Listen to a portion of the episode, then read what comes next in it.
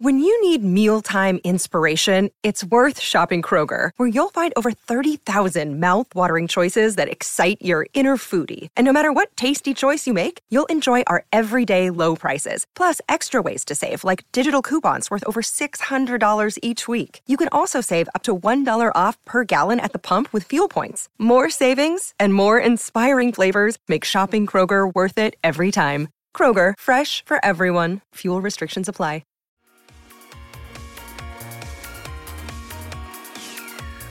Hi, this is Tony Cottee, and you're listening to the We Are West Ham podcast.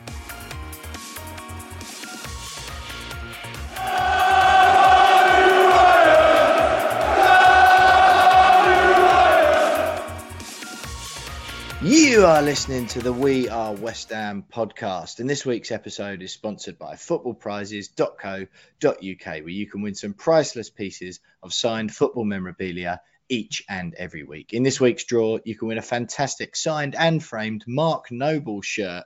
Tickets are just £3.95 each, and just 99 will be sold, which gives you a fantastic chance of winning. Entries close at 7:30 p.m. on Tuesday, the 11th of January, so you have to act quick with this one. That's Tuesday, the 11th of January at 7:30 p.m. UK time, and the winner is drawn an hour later live on Facebook. There's been some fantastic signed pieces from Tony Cottee, Said Benrahma, Jarrod Bowen, and Vladimir Coufal up for grabs since their launch. So head on over to footballprizes.co.uk to check them out.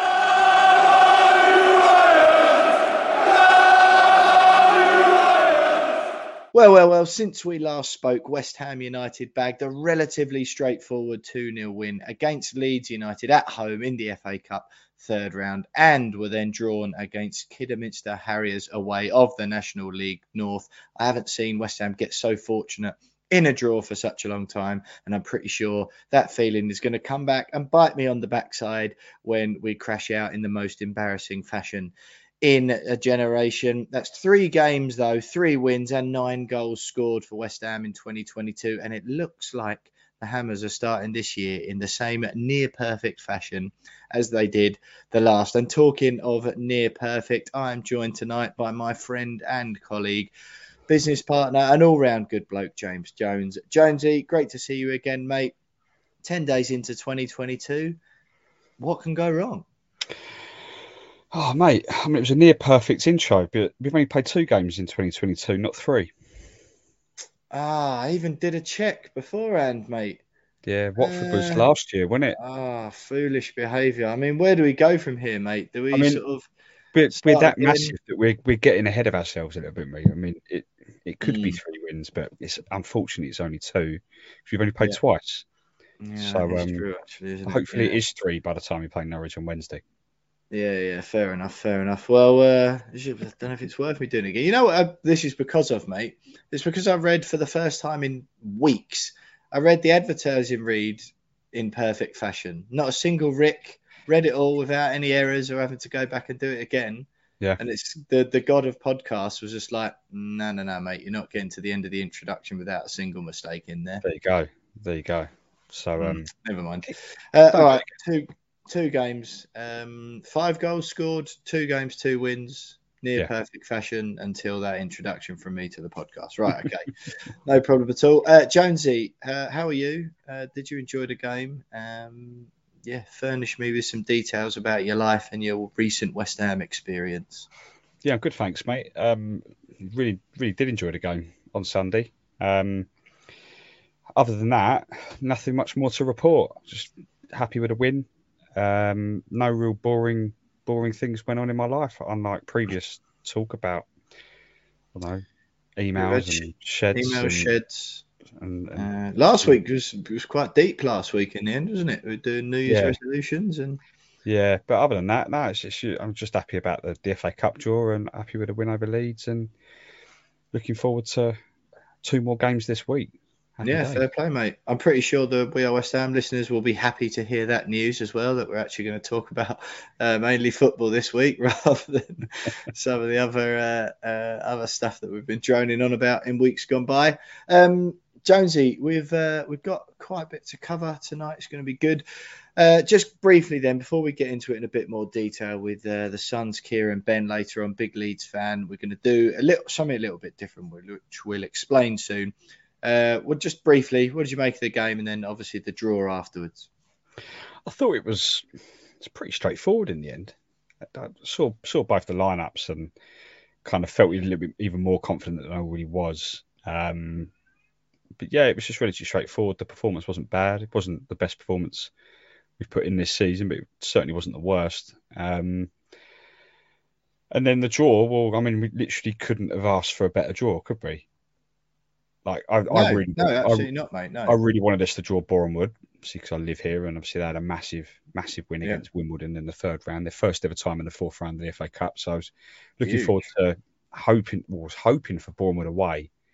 Um, but Kidderminster away is better than Bournemouth away if you take into account where they are in, in the football pyramid. So perfect draw for us. We don't get draws like that, do we? We, we never No. get a draw like that. So no. I mean, you only have to look at our Carabao Cup draw this year, don't you? Yeah, yeah. Manchester City, Manchester or Manchester United away, Manchester City at home, and then Tottenham Tottenham away. yeah, I mean, Yeah.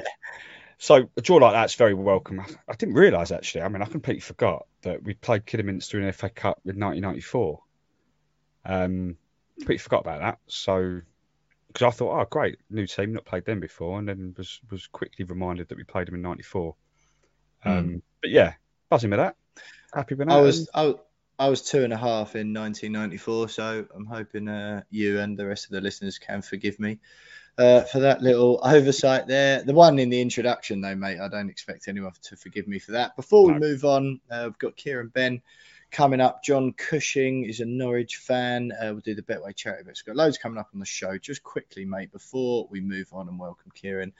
Uh, Governor B, uh, big feel good story around West Ham this week. He has released a single called Massive, uh, very aptly named given uh, the size of the club, basically. But yeah, he's released that with all proceeds going to Isla's fight. And at one point this week, it was soaring up the iTunes charts, wasn't it, Jonesy? Um, what can you tell us about that? And just obviously a, a positive story all around. I think it's brilliant. I think it's a it's a great little tune, catchy. I, I had it on repeat the other day. I mean, it's only a minute long, but I it repeat while I was in the shower the other morning. I was like, this is this is a great little song. But great initiative, obviously. You know, ra- trying to raise money for Isla, and um, I think at one point it was top of the iTunes charts for a little bit, which is Mm. good. Um, sure, it's raised. ra- I don't know. I don't know how much he's, he's raised from it, but uh, you know, every penny is you know counts, doesn't it, for uh, for Isla. So really, really good from Governor B and a really catchy song. And um, hopefully it can maybe add a little bit more by the end of the season. We can have a full three, three or four minute track because I wanted a bit more from where, that come from, mate. If I'm honest, because um, mass, Yeah, massive track enough. for a massive club. Yeah, exactly, mate. Yeah, massive respect from us to Governor B and everyone who's downloaded so far. If you fancy, it, you can go on uh, to iTunes if you haven't already, or if you haven't already streamed it, go onto iTunes. You can choose to buy it. It is available to stream, but if you choose to buy it, obviously more of the money uh, goes towards Isla. I believe it's one pound twenty nine, so not a huge amount of money if you so wish to do that. And yeah, respect to Governor B for that. Little bit of housekeeping. Don't forget you can follow us on Twitter at we are underscore West Ham. We're on Instagram at we are West Ham Pod. Facebook, just search we are West Ham Podcast. YouTube. Do the same. We are West Ham Podcasts over there for all the videos and clips that Jonesy does such a great job of putting together each and every week. All of our opposition view guests from tonight are on there if you fancy it. And don't forget you can email us at wearewesthampod at gmail.com if you're feeling a bit retro. The links to all the ways you can follow us and contact the podcast are included in the description below. And you can buy us a beer and support us at buymeacoffee.com slash we are West Ham for as little as a fiver a time. As I mentioned, loads coming up on the show tonight. We've got a Norwich opposition view first. We're doing it in a little bit of a different order. So it's a Norwich opposition view first with John Cushing, broadcaster and Norwich fan. We'll do the Betway charity bets afterwards. Nothing to look back on because the Leeds game at the weekend was an FA Cup game. But we look forward to another visit uh, by the Whites or from the Whites this Sunday at London Stadium, and we will have Betway charity bets for those. And then Kieran Benn from the Sun, big Leeds fan, been on the show before, friend of mine, friend of the podcast, is coming on to have a look back to the game as well as look forward to that Premier League clash. We'll have the West Ham women with the Daily Mail's Kathryn Batte, who was on BBC TV at the weekend. Don't know if any of you spotted her there. And then we will say goodbye for another week. So, without any further ado, wait with us because next up is John Cushing, broadcaster and Norwich fan, looking forward to Wednesday night's game in the Premier League at the London Stadium.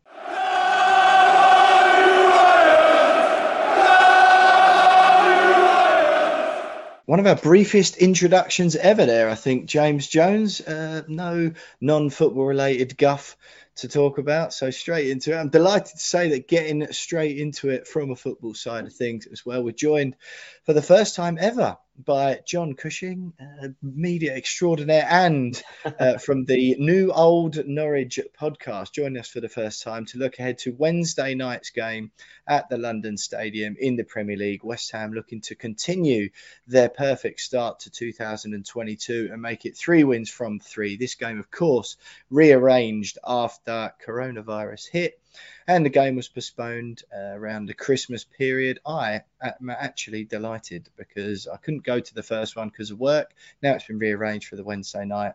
I'm clear as a bird, so that would be lovely. John, it's brilliant to have you with us. Uh, how are you feeling ahead of that? Um, ahead of the clash, the mouth-watering clash midweek under the lights at the London Stadium.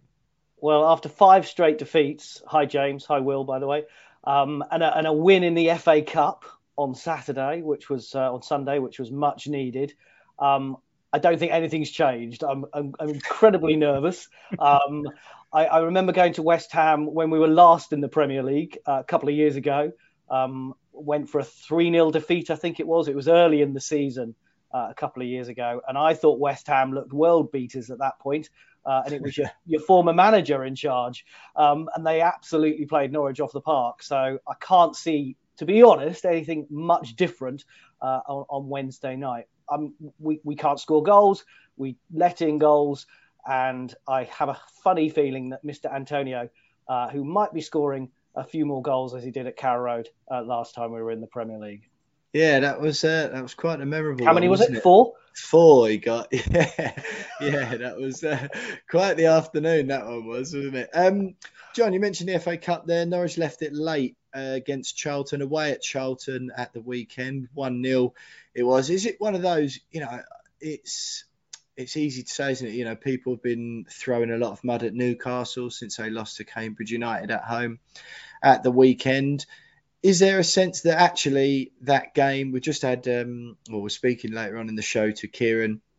Uh, Leeds fan about the game yeah. at the weekend, and there was a sense from the Leeds fans we spoke to last weekend that the FA Cup was almost a bit of an inconvenience. Is it for the, a similar thing for Norwich fans, or no. is it like, well, we, we haven't got that winning feeling? We're just delighted to get that potential banana skin out of the way and be through and into the next round. I mean, I did groan when the FA Cup fourth round draw came out and we were the last one out and we were away at Wolves. It was like oh, we could have at least been at home um, yeah. as the last one. I was like, David James, thanks for doing that. No favours at all uh, from, a, a, former uh, Hammer. And um, but it was, I think on Saturday it was just we just needed to we needed to get on the field. We needed to win.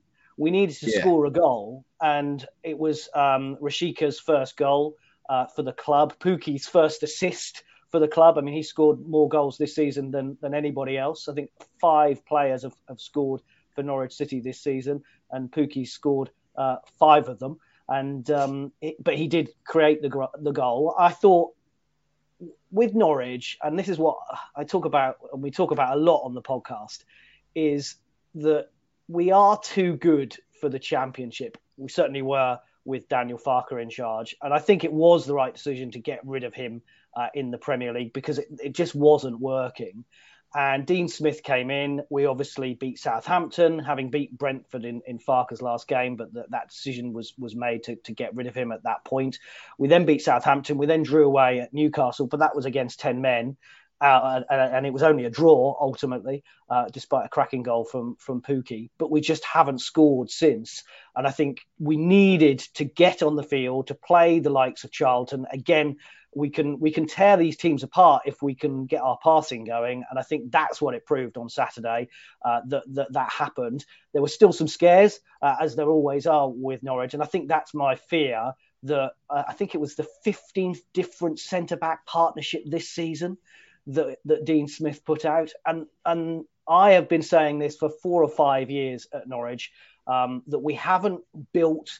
We bought Tim Krul in, which I think has has been a, a, a good signing, but we then haven't built the kind of rock that you need, um, and that's the heart of the defence, a central midfielder. Uh, to go with Pukki. So we've got Krul and Pukki at either end, who I think are good players and, and Premier League standard. Uh, maybe not the, the, the top and, and certainly nowhere near what West Ham have got, but we've just got nothing in the middle. And we had Oliver Skipp last season uh, to, in the championship, and he was brilliant. And he was the find of the season for Norwich. And I think we obviously tried to do the same thing again by bringing in Billy Gilmour. You'll have seen the mm. reports about what happened at Palace um, a couple of weeks ago. I think it's more. It's not about Billy Gilmour. He's assisted uh, one of the rare goals that we've scored this season. There's been only other three assists in the Premier League apart from him. So you know this this is. It's not about him. It's more about the frustration that we're not creating chances, and then when we do create the odd chance, we're not scoring goals, and I think that's the, the the, frustrating thing from from Norwich. But what team will Dean Smith put out on on, on Wednesday night will be a, a, a, again another interesting one. It, it, will be different from the one against Charlton, but we just hope it will have a little bit more confidence, uh, having as we say scored a goal, kept a clean sheet, uh, and and just stop that run of, of mm. five straight defeats. John, what's the, what's the feeling amongst Norwich fans um, towards hmm. Dean Smith as a as an appointment. I mean, it raised a few eyebrows when he came in, um, and he got those two two two good results to start with, but it kind of kind of slipped back to previous form. Um, is it is the feeling that yeah, okay, it was time to get rid of Daniel Farke, and this is the right appointment, or are there fans that are going maybe we, we rushed into a decision on this one? Well, I said on the podcast he obviously was second choice because we've we sacked Farke not knowing that Dean Smith was available because he was still in charge of Aston Villa. Mm. So he's not no, he, so he, he's not number one choice. So he yeah. wasn't. Uh, so he's not number one choice for for Stuart Webber, the performance director, um, who makes the appointments. And, and and our club has been run like this, and you'll you'll have seen lots of things in the newspapers about how Norwich is run as a club. And you can argue that are they trying, are they not trying?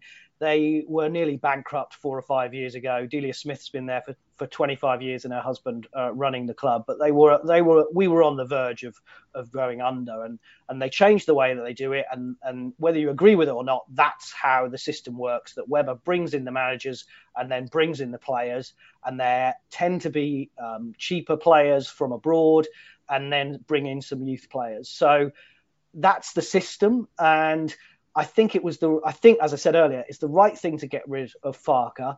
I mentioned Dean Smith pretty much as soon as he was sacked. I thought he would be a better appointment than your old pal Frank Lampard.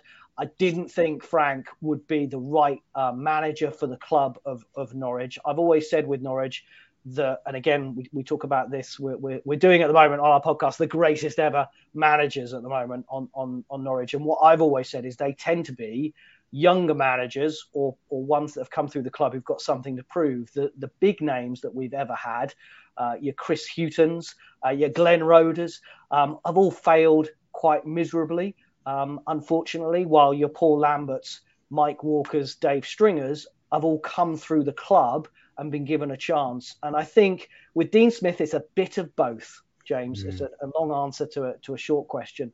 Um, it's a bit of both. There is still a big camp about um, within the supporters of supporting Farke, and that it wasn't the right decision. And he good he played good football, and I think we enjoyed the football. But my argument was, if you're never going to win a football match, what's the point? And I never mm. saw him with the op- with with the opportunity to make us any better. Now you can argue that's to do with the players that are brought in, and I think maybe you mentioned the results. Yeah, we're we're Dean Smith's record is now exactly the same as Farke's in terms of one win, one draw in the Premier League this season. I think there's a couple more games that we've got to play for him to catch up with Farke this season. So it'll be interesting to see what the stats are uh, by the end of that. But he he was re- it was really clear to Dean that you will have young players coming through the academy. You will have some some other players, and I think he looked at the squad and thought we had enough.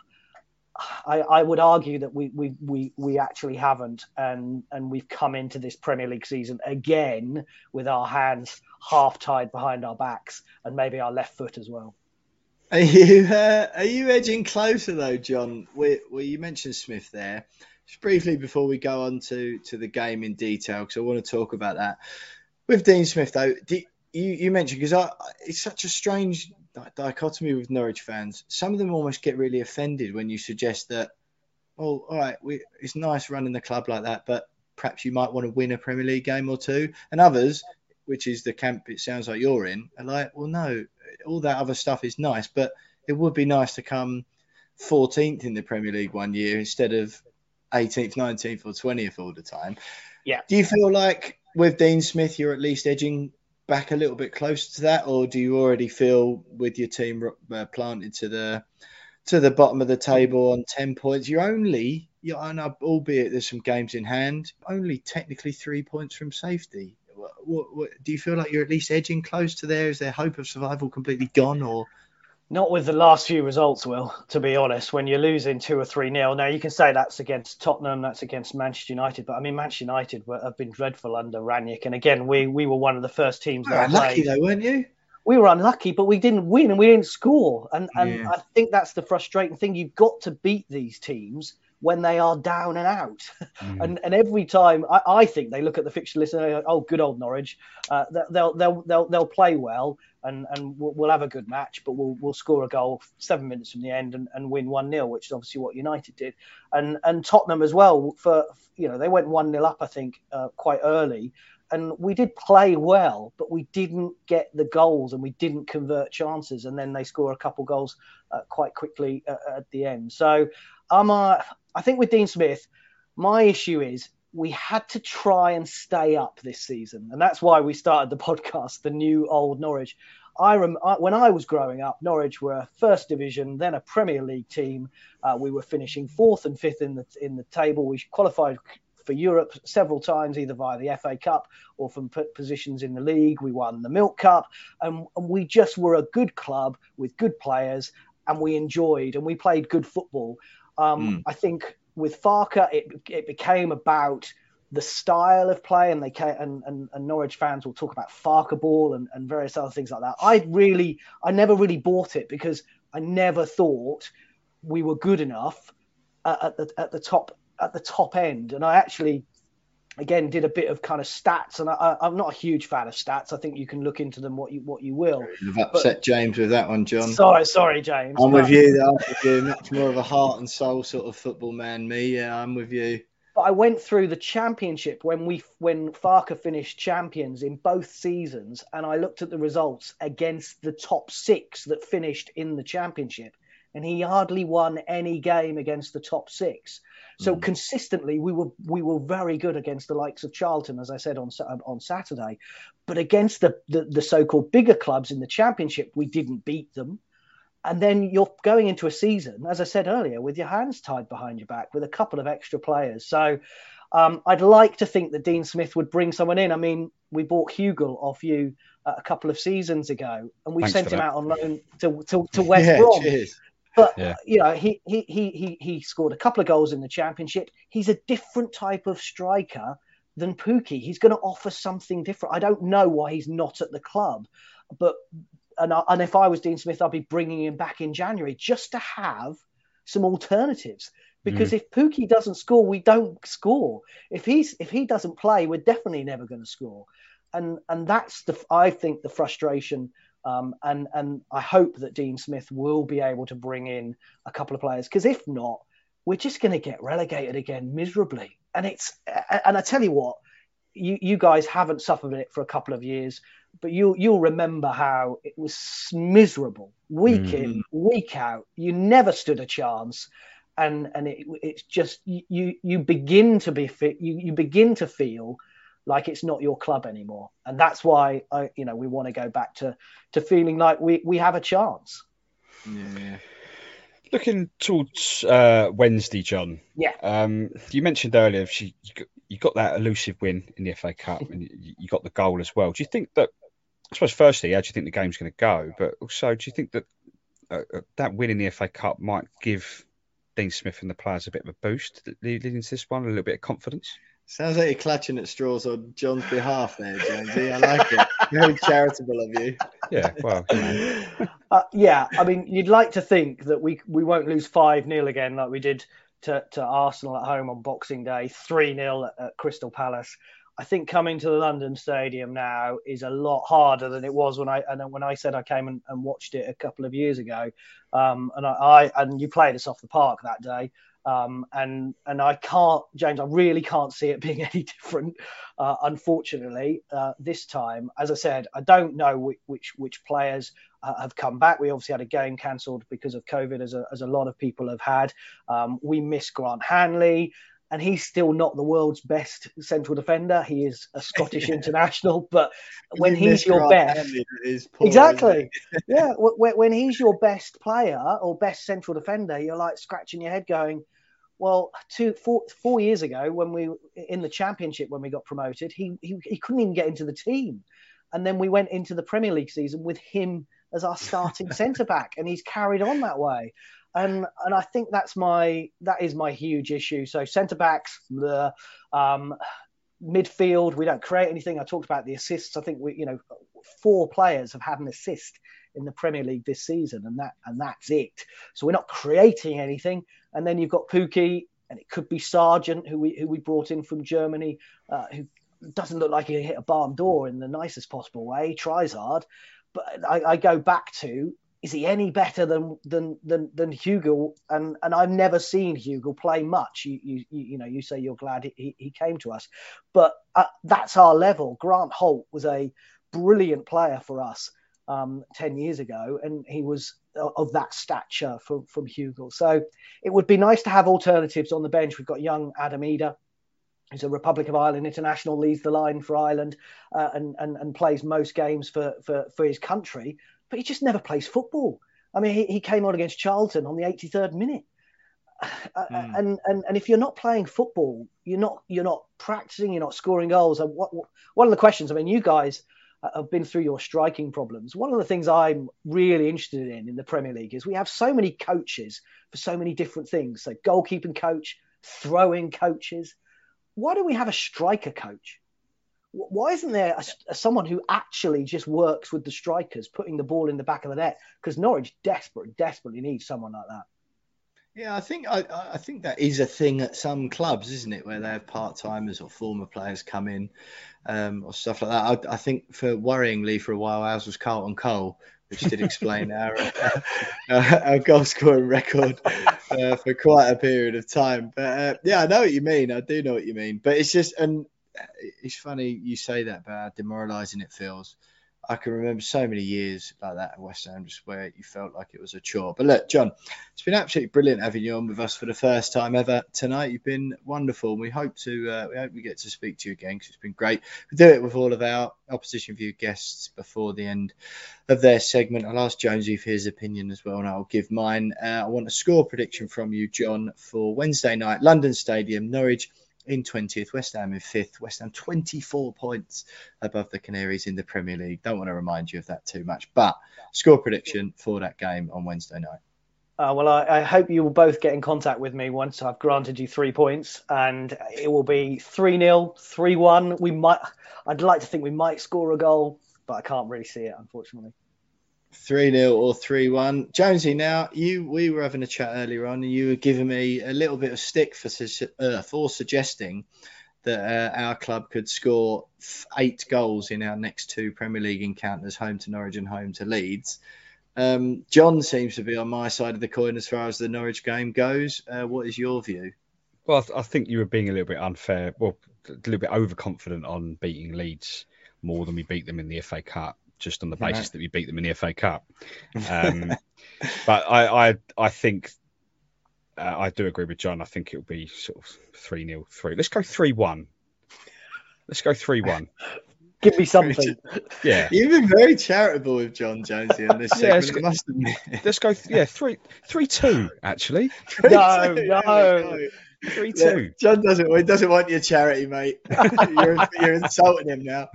Right, brilliant. Well, look, John, uh, it's been great having you with us. I am still going to stick with my original thing uh, that West Ham will score eight out of the next two games, and I can't see you scoring either. So I'm going to go four 0 We haven't had a four 0 for ages. My favourite score. So uh, yeah, West Ham four 0 Yeah, sorry about that, John. I know it doesn't sound um, very good for you at the moment. But uh, if people want to listen to your podcast, the new old Norwich podcast, I think I'm right in saying that. Where can they get it? Yes, uh, they can get it on, on all good Apple, Google, uh, Amazon, Spotify, all the usual places. Excellent, John Cushing there, uh, big Norwich fan. Uh, great to have you with us for the first time. Thanks very much, and stay with us because we'll have the Betway charity bets next.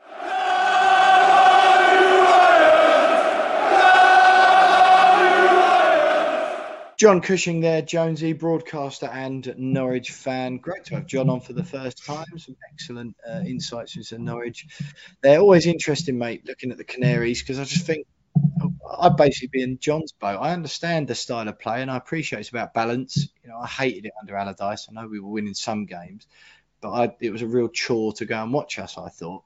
Uh, so interesting to hear John there just saying, yeah, albeit the style of football's nice and the, the ethos of the club's brilliant, but it would be nice to win a few Premier League games every now and then and not just be a cert for relegation as soon as you come up. Um, yeah, hopefully we'll have John back on the podcast again.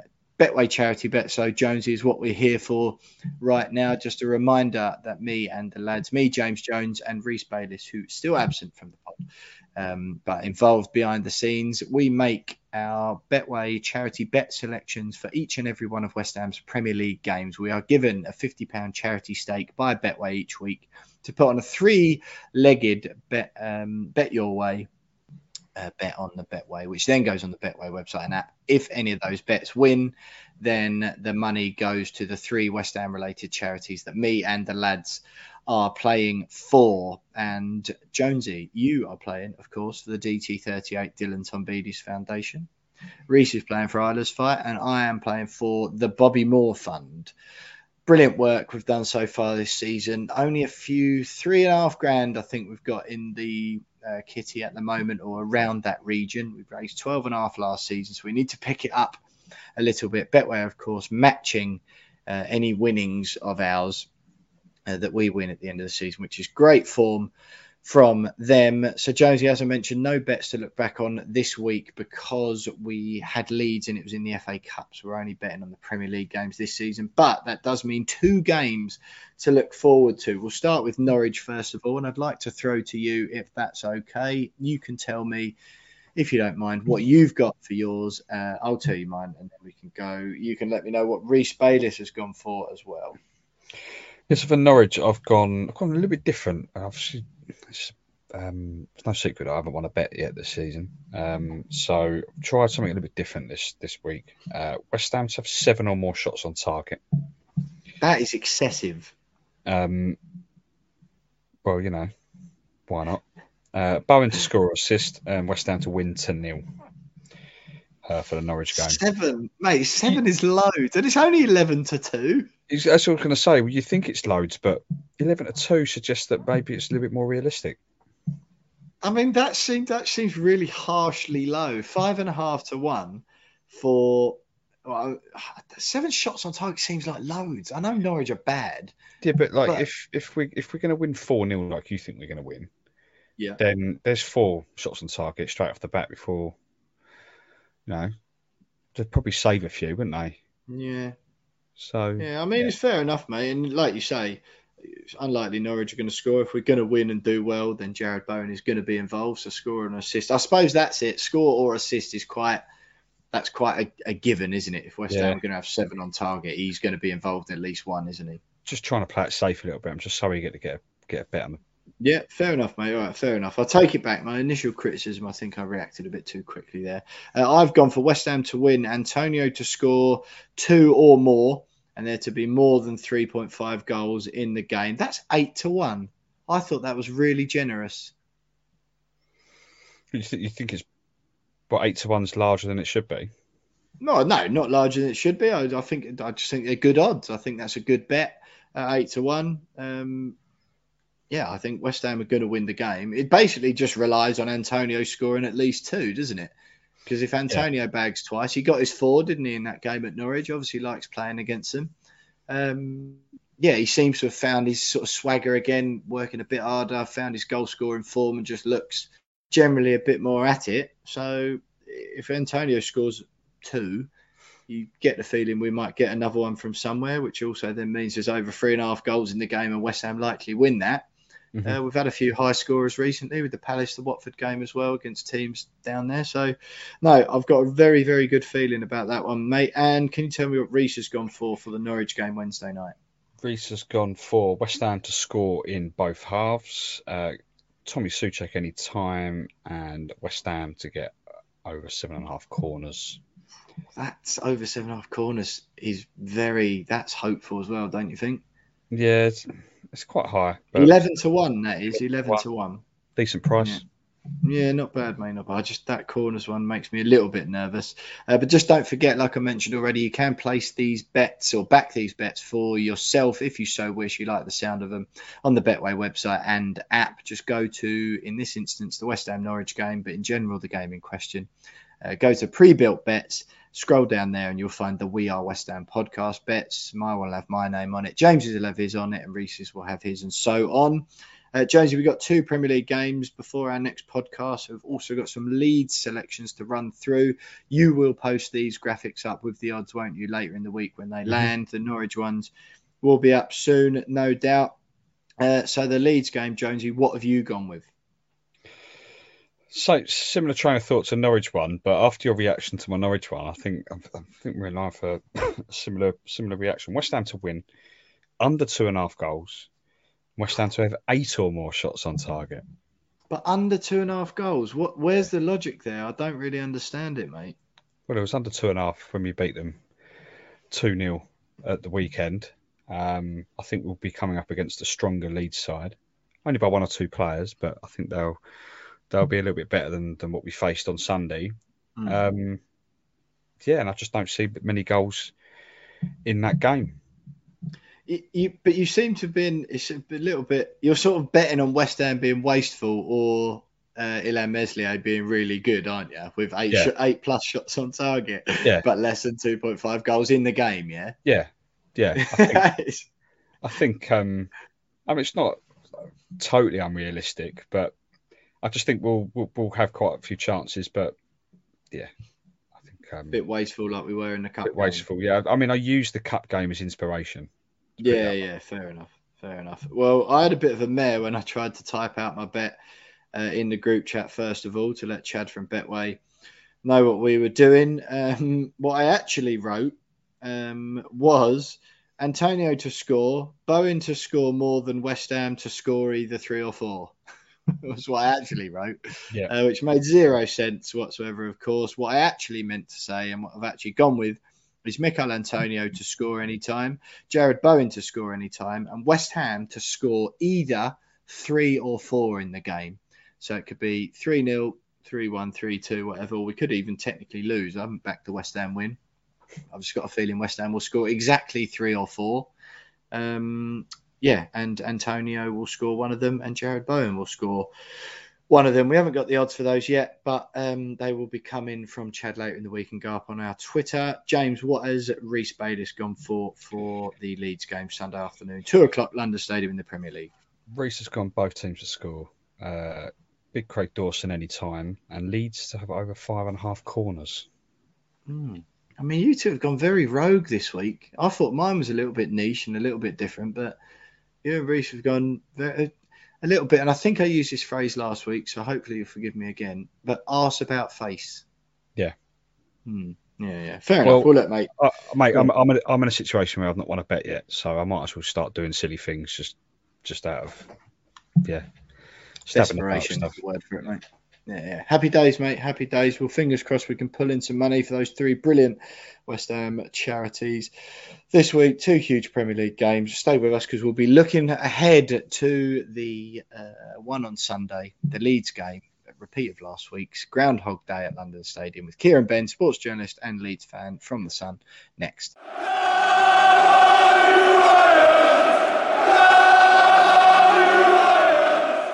Happy New Year from our friends over at Manscaped. It's that time of the year when we all commit to changing something in our lives for the better. So why not turn to Manscaped to ensure your grooming is on point and the best it can be throughout 2022? As New Year's resolutions go, pledging your commitment to your male grooming routine is the least you can do. And Manscaped's Performance Package 4.0 has everything you need to ensure you don't drop the ball early on and remain consistent in keeping things neat and tidy all year round. And to help you get off to the perfect start, you can get 20% off and free shipping at manscaped.com with the code we are west ham that's 20% off and free shipping at manscaped.com with the code we are west ham yep the manscaped performance package has everything to boost your below the waist grooming game from the lawnmower 4.0 trimmer with advanced skin safe technology that reduces cuts and nicks, the crop preserver, which is a spray that protects against chafing, and the crop reviver, which would ensure things down there remain fresh at all times. To top it all off, you even get a shed travel bag so you can carry all of your precious Manscaped products in style everywhere you go. Will, have you got any grooming related New Year's resolutions knocking about? Well, uh, mate, as you know, we got the uh, our hands on the weed whackers earlier this year, and whilst I thought I was a bit too young for trimming nose hair, uh, I had noticed a couple of rogue ones creeping out the nearer I got to thirty. Um, so yeah, that's that's my resolution this year: regular use on the weed whacker, and make sure those uh, nose hairs are in check and there's no rogue ones creeping out for everyone to see. Fair, fair. Mine is just to be a bit more on top of it. I have I have the same New Year's resolution every year, which is just to be better at everything. and everything in in that bracket, everything is maybe a little bit of fitness, work, parenting now. Um, now I've got another one which is grooming. So I'm going to be better at grooming, self grooming, below and above the waist. Um, and the nose hairs definitely need to be done a little bit more regularly than they have been. So yeah, I'm with you on that one, mate. Glad to 100%. hear it. So to get your hands on the Manscaped Performance Package 4.0 and to see all the other top quality male grooming products they have available this new year, head over to manscaped.com today. And remember, get 20% off and free shipping with the code We Are West Ham. That's 20% off and free shipping with the code We Are West Ham at manscaped.com. Have no regrets this year with our friends at Manscaped.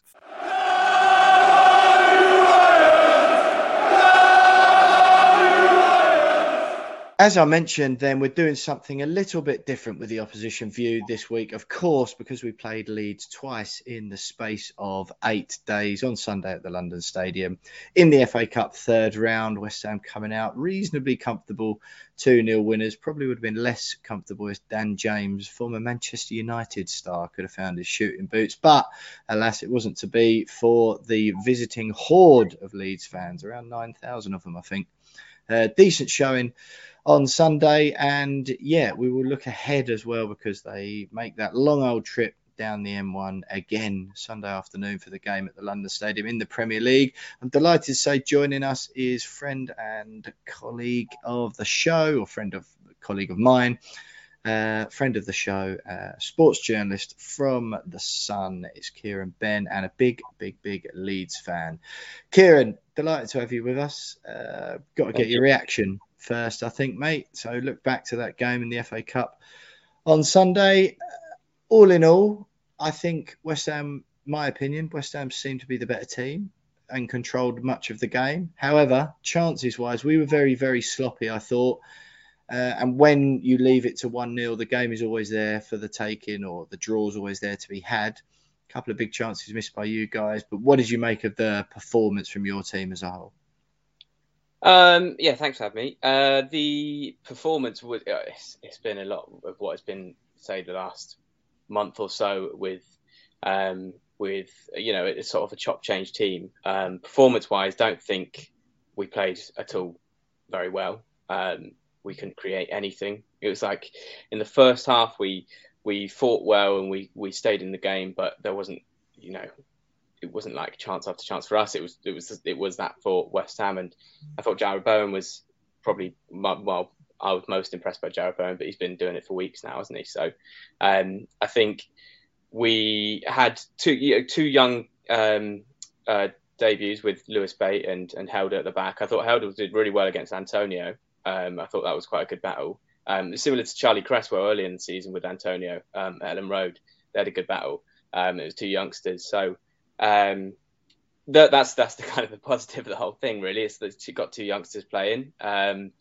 uh, made the debuts, but we just lacked any creativity um, or link-up play, and even when we pressed, um, I felt West Ham just always looked comfortable. Mm. Did you? I mean, I, I sort of felt a little bit disappointed for the away fans. I get I, again, I, and I get this sense from talking to you away from the podcast, Darren from LS11, who we had on last week.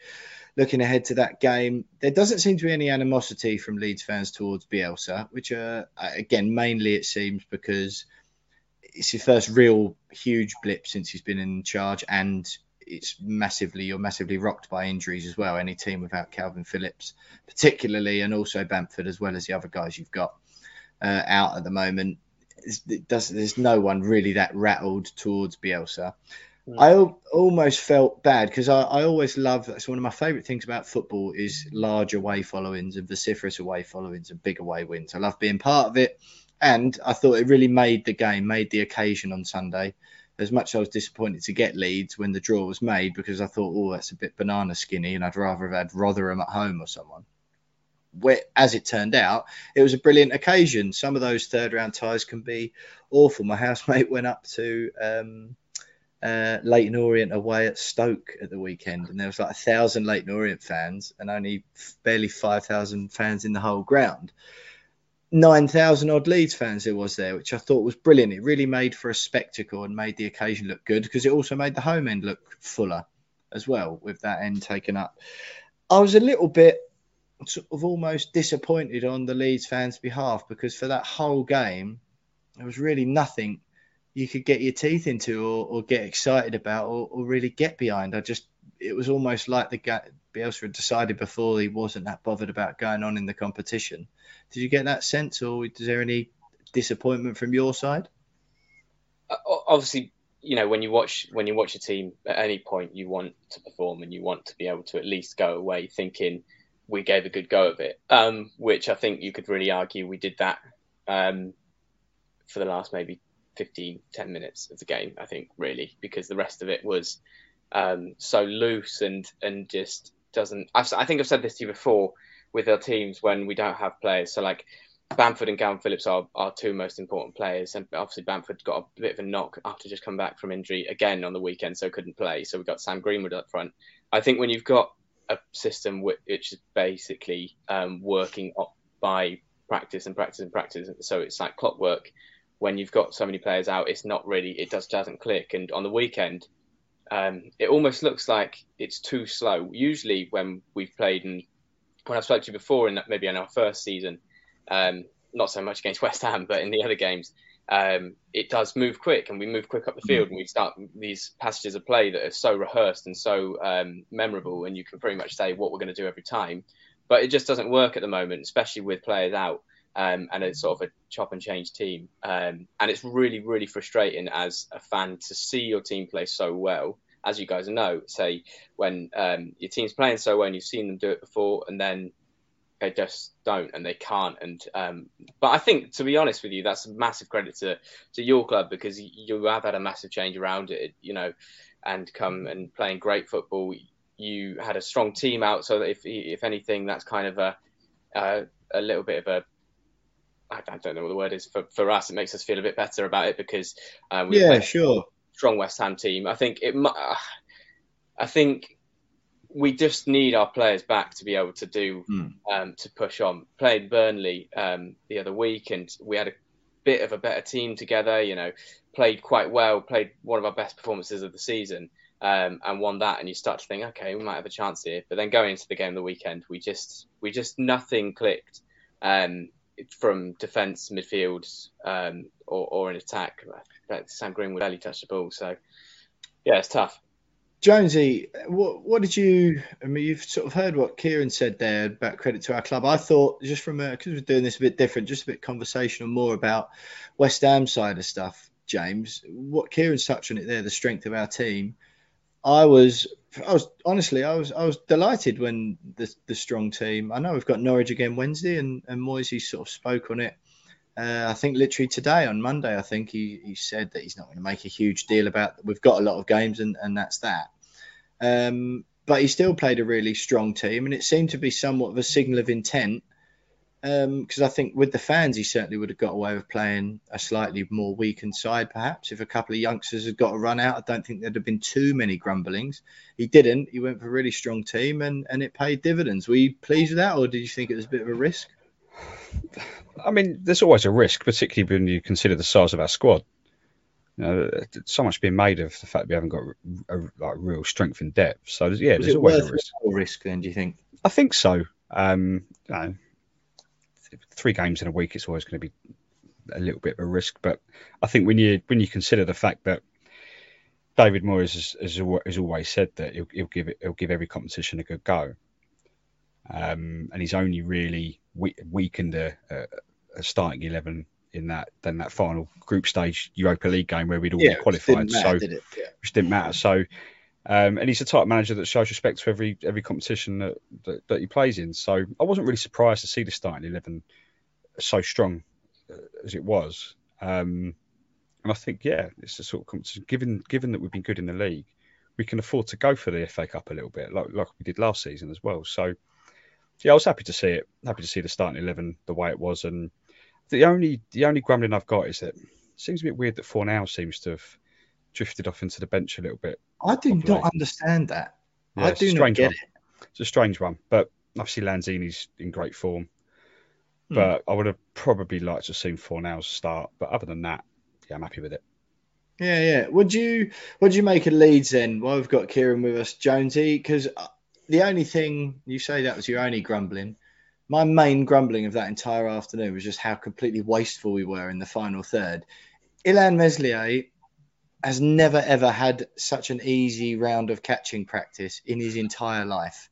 I'm not even joking, mate. There was so many, wherever it was from, corners, free kicks, dead balls, open play crosses. It was just like, no, no, you stay where you are, Illan. We'll put it on the plate for you, son. You you can have this one. Don't worry about it. Time and time again, it was absolutely infuriating me.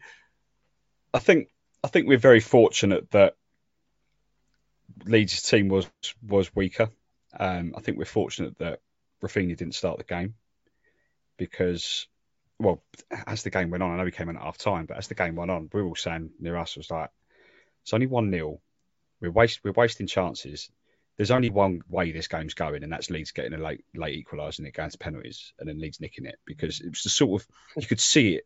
Yeah. Okay. Yeah. Okay. We, we we got the got the goal on the counter attack at the end to seal it, but you could almost see it playing out in front of us that we were going to end up throwing it away, um, despite being the better team on the day, in my opinion. But but yeah, I thought it's, it's difficult to really judge Leeds. Um, and as Kieran's already said, the amount of amount of injuries that Leeds have got, you can't. It's very difficult to judge Leeds based on on that performance, given the fact that the two star players are out.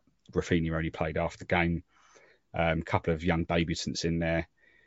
Um, and I don't know what Kieran thinks, but really, I can't really can't really afford an FA Cup run given the league form. Do you not think, Kieran? I, I personally, I, am in that position. Well, it's different from I say how our teams differ. I think West Ham on the brink of being able to maybe challenge Champions League um, places, just you know, based off the fact that your form is so good and you've got a good manager, you've got a good setup. Um, I think FA Cup as a competition, West Ham definitely should always take seriously because it's a chance you've actually got to win in silverware. Um, because I mean, no disrespect, you're not going to win the league, are you? So, um, and it's tough in Europe. Um, for us, I think let's just let's just keep our players fit in the league. We need to stay up. This is a massive season, bigger than last season, mm. Because if we, if we survive this season, we could really actually push on. We just need to survive this season. It's always been the goal. Um, I think yesterday was just a um, it, it, was it was nice to see the youngsters start, and I wouldn't want to get any more players injured. It's, it would be more frustrating. Um, I think um, I think the game just went the way I kind of expected it to. Hoped obviously it wouldn't.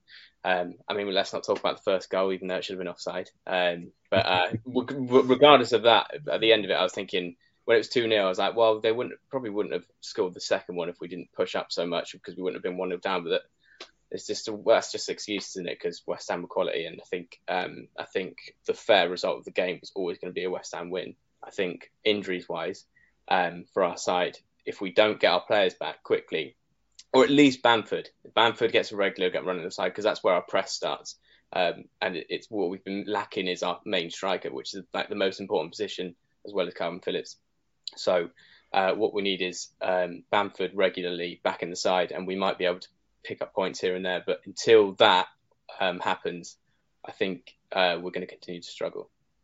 Uh, you mentioned it there, Kieran. You said let's not talk about it. Well, let's talk about it. Uh, James, you first. Jarrod Bowen. Now, I'll be honest. I, saw the highlights back briefly earlier, and it, they didn't really dwell on the offside, and I didn't see any still images. I was obviously in the ground. Um, I, I, I was a bit baffled at first. I was like, "Oh, that's going to get given," because I just saw a still on the big screen in the stadium, and so can someone just explain to me what part at what part in the passage of play was he deemed or suspected to have been offside? Was the original pass, or was it when it was all? James is shaking his head like it was. I think it, any. I think it was the melee, wasn't it? It was all, all like right. everyone was falling all over each other. Um, it, it, it, to me, it looked like the shot. It looked like the shot from, um, pardon me, was it Lanzini or, or Bowen? Um, the shot, and then he was offside from that moment. And then because he challenged it um, as a shot, because it's not our defender didn't try and play the ball, which is obviously the, the, rule now, isn't it? If someone tries to play the ball, then the offside gets revoked or, or, or whatever the word is. And but as he kicked it, he was offside, and then because he, he challenged it, it just I, I could not believe it wasn't given given offside because I was I was like oh well okay thank God like back, back to square uh, square one again because it's going to be nil nil and when it I was just baffled because surely he interfered with play. Like how do you not interfere with play when you basically stand on the goalkeeper? Um obviously the goalkeeper but he stood in front of him. Like he would have made the the save. He could have maybe claimed it off the back of it or at least done a better job if Bowen wasn't there um, I, I, think uh, one of my West Ham friends said said to me, um, if it was the other way around, I think you'd you'd say differently. I thought I actually don't. I think I'd accept an offside. There. I was going to ask you that. Yeah, yeah. Would you, if it was the other way around, would you be like, oh, we've got away with one there? I, th- I honestly, I think I think if that had been given offside, it's very easy for me to say this, and I, I understand that, but I think maybe I, I probably more a question for you guys. If you if that had been given offside, surely you would have just thought, Oh, well, yeah, I can see why. Jonesy? I can't see why the other way around. Yeah, I think you can. Um, I, I, would probably feel the same.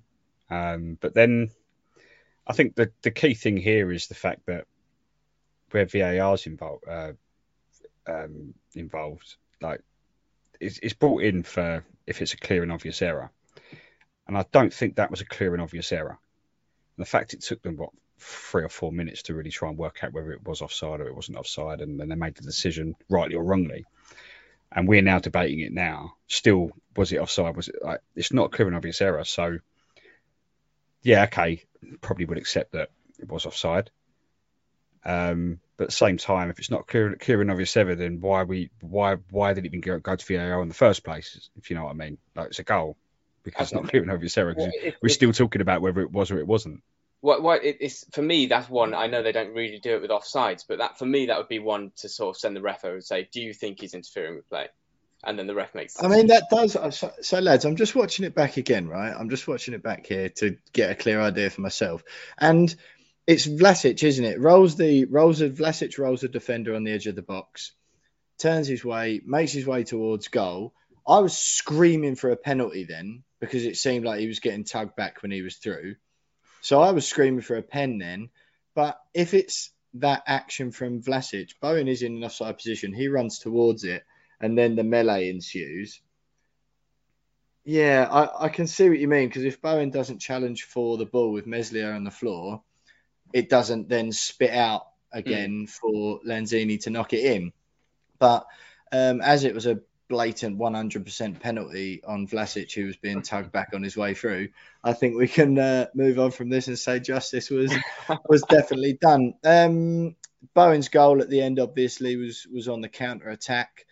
Uh, Kieran, Dan James, I believe he was the one who missed both of what looked from where I was sitting to be absolute screaming sitters. Oh no way! With the yeah, the, the, the highlights seemed to sort of give it cut him a little bit of slack. I think perhaps they're a bit harder than where they looked from where I was sitting at the other end.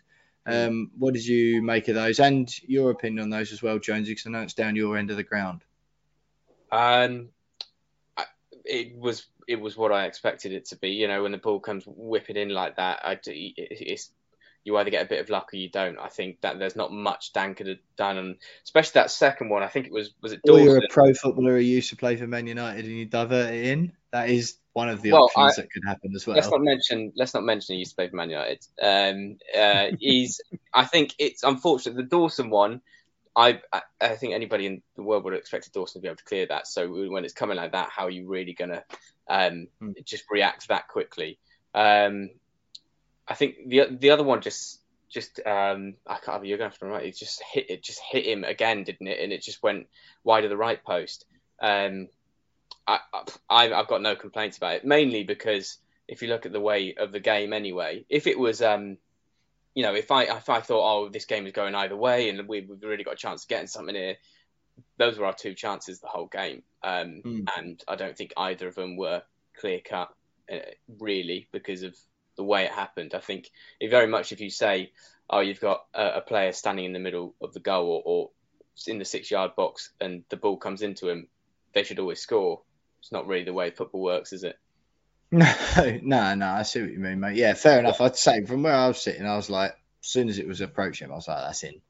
Uh, Jonesy, kind of back up what Kieran said there, because I was like, blimey, like we have got away with two absolute stonkers there, but apparently I think, not. I think we felt more for the for the second one. He should have probably done a lot better, and we kind of all gasped a little bit. And like, go in front of me, he had his head in his hands, kind of like, oh my god, like here we go again. yeah. um, but yeah, I, I, kind of do agree with Kieran. I think the second one it fisted him a little bit. Um, should have done better, I think, given you know you used to play for Man United and, and stuff like that. I'm expecting to be a little bit better, but um, yeah, I think I do agree with with Kieran. I don't think they were as clear cut as they initially seemed in in real time. Yeah, but you'd expect a player like Dan James to do a little bit better.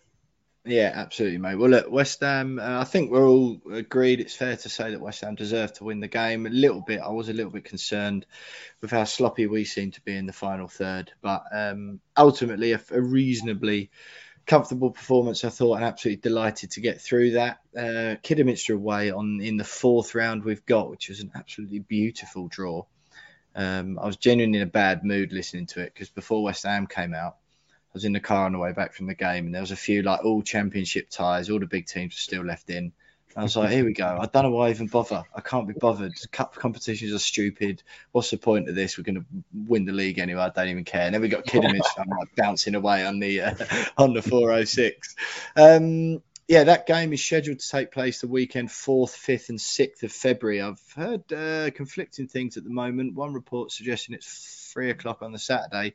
Um, another suggested it was Friday night. The Friday night one may be likely, I would imagine, given uh, they'll probably want to put it on the TV. Do you know that for certain, Jonesy, or? I don't think it's been announced yet, but um, no. I, if, it's not if it's not picked for TV, then I'd be amazed.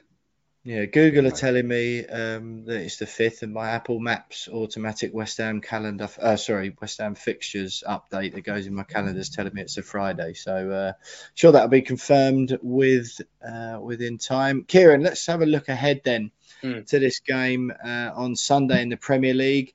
It's a strange situation, isn't it? Um, I explained to you before. I think I had to pick one because of my work schedule. I either went to the cup game or the league games I got the cup uh, just something a bit different, and just in case you went out. It, it does add a bit of a weird dynamic to the game. Well, I, I, I suppose what you're expecting, if anything, to be different um, at the London Stadium on Sunday. I mean, the weather's likely going to be the same. It's the kickoff time is exactly the same time you sort of feel a little bit Groundhog Day. Hopefully, it is with the result as well. But what what are, what changes at all are you expecting to your team, the performance, the game, the result, whatever? Um, it is it's it is weird, isn't it? You don't you don't usually get um this kind of schedule, but what I'd like to see is more like a performance as we had against Burnley. Um, I'd like to see Bamford's injury that apparently he's picked up on his hip ahead of the game on the weekend not to be serious, so he can play. Um, Loves an injury, doesn't he? Yeah, do you, do you know, I went. There was a Brentford game, um, start of December, first game back. Come on, scored in the 90th minute to to equalise, and then got injured from the celebration, and now he's injured again. So I don't know what's going on there.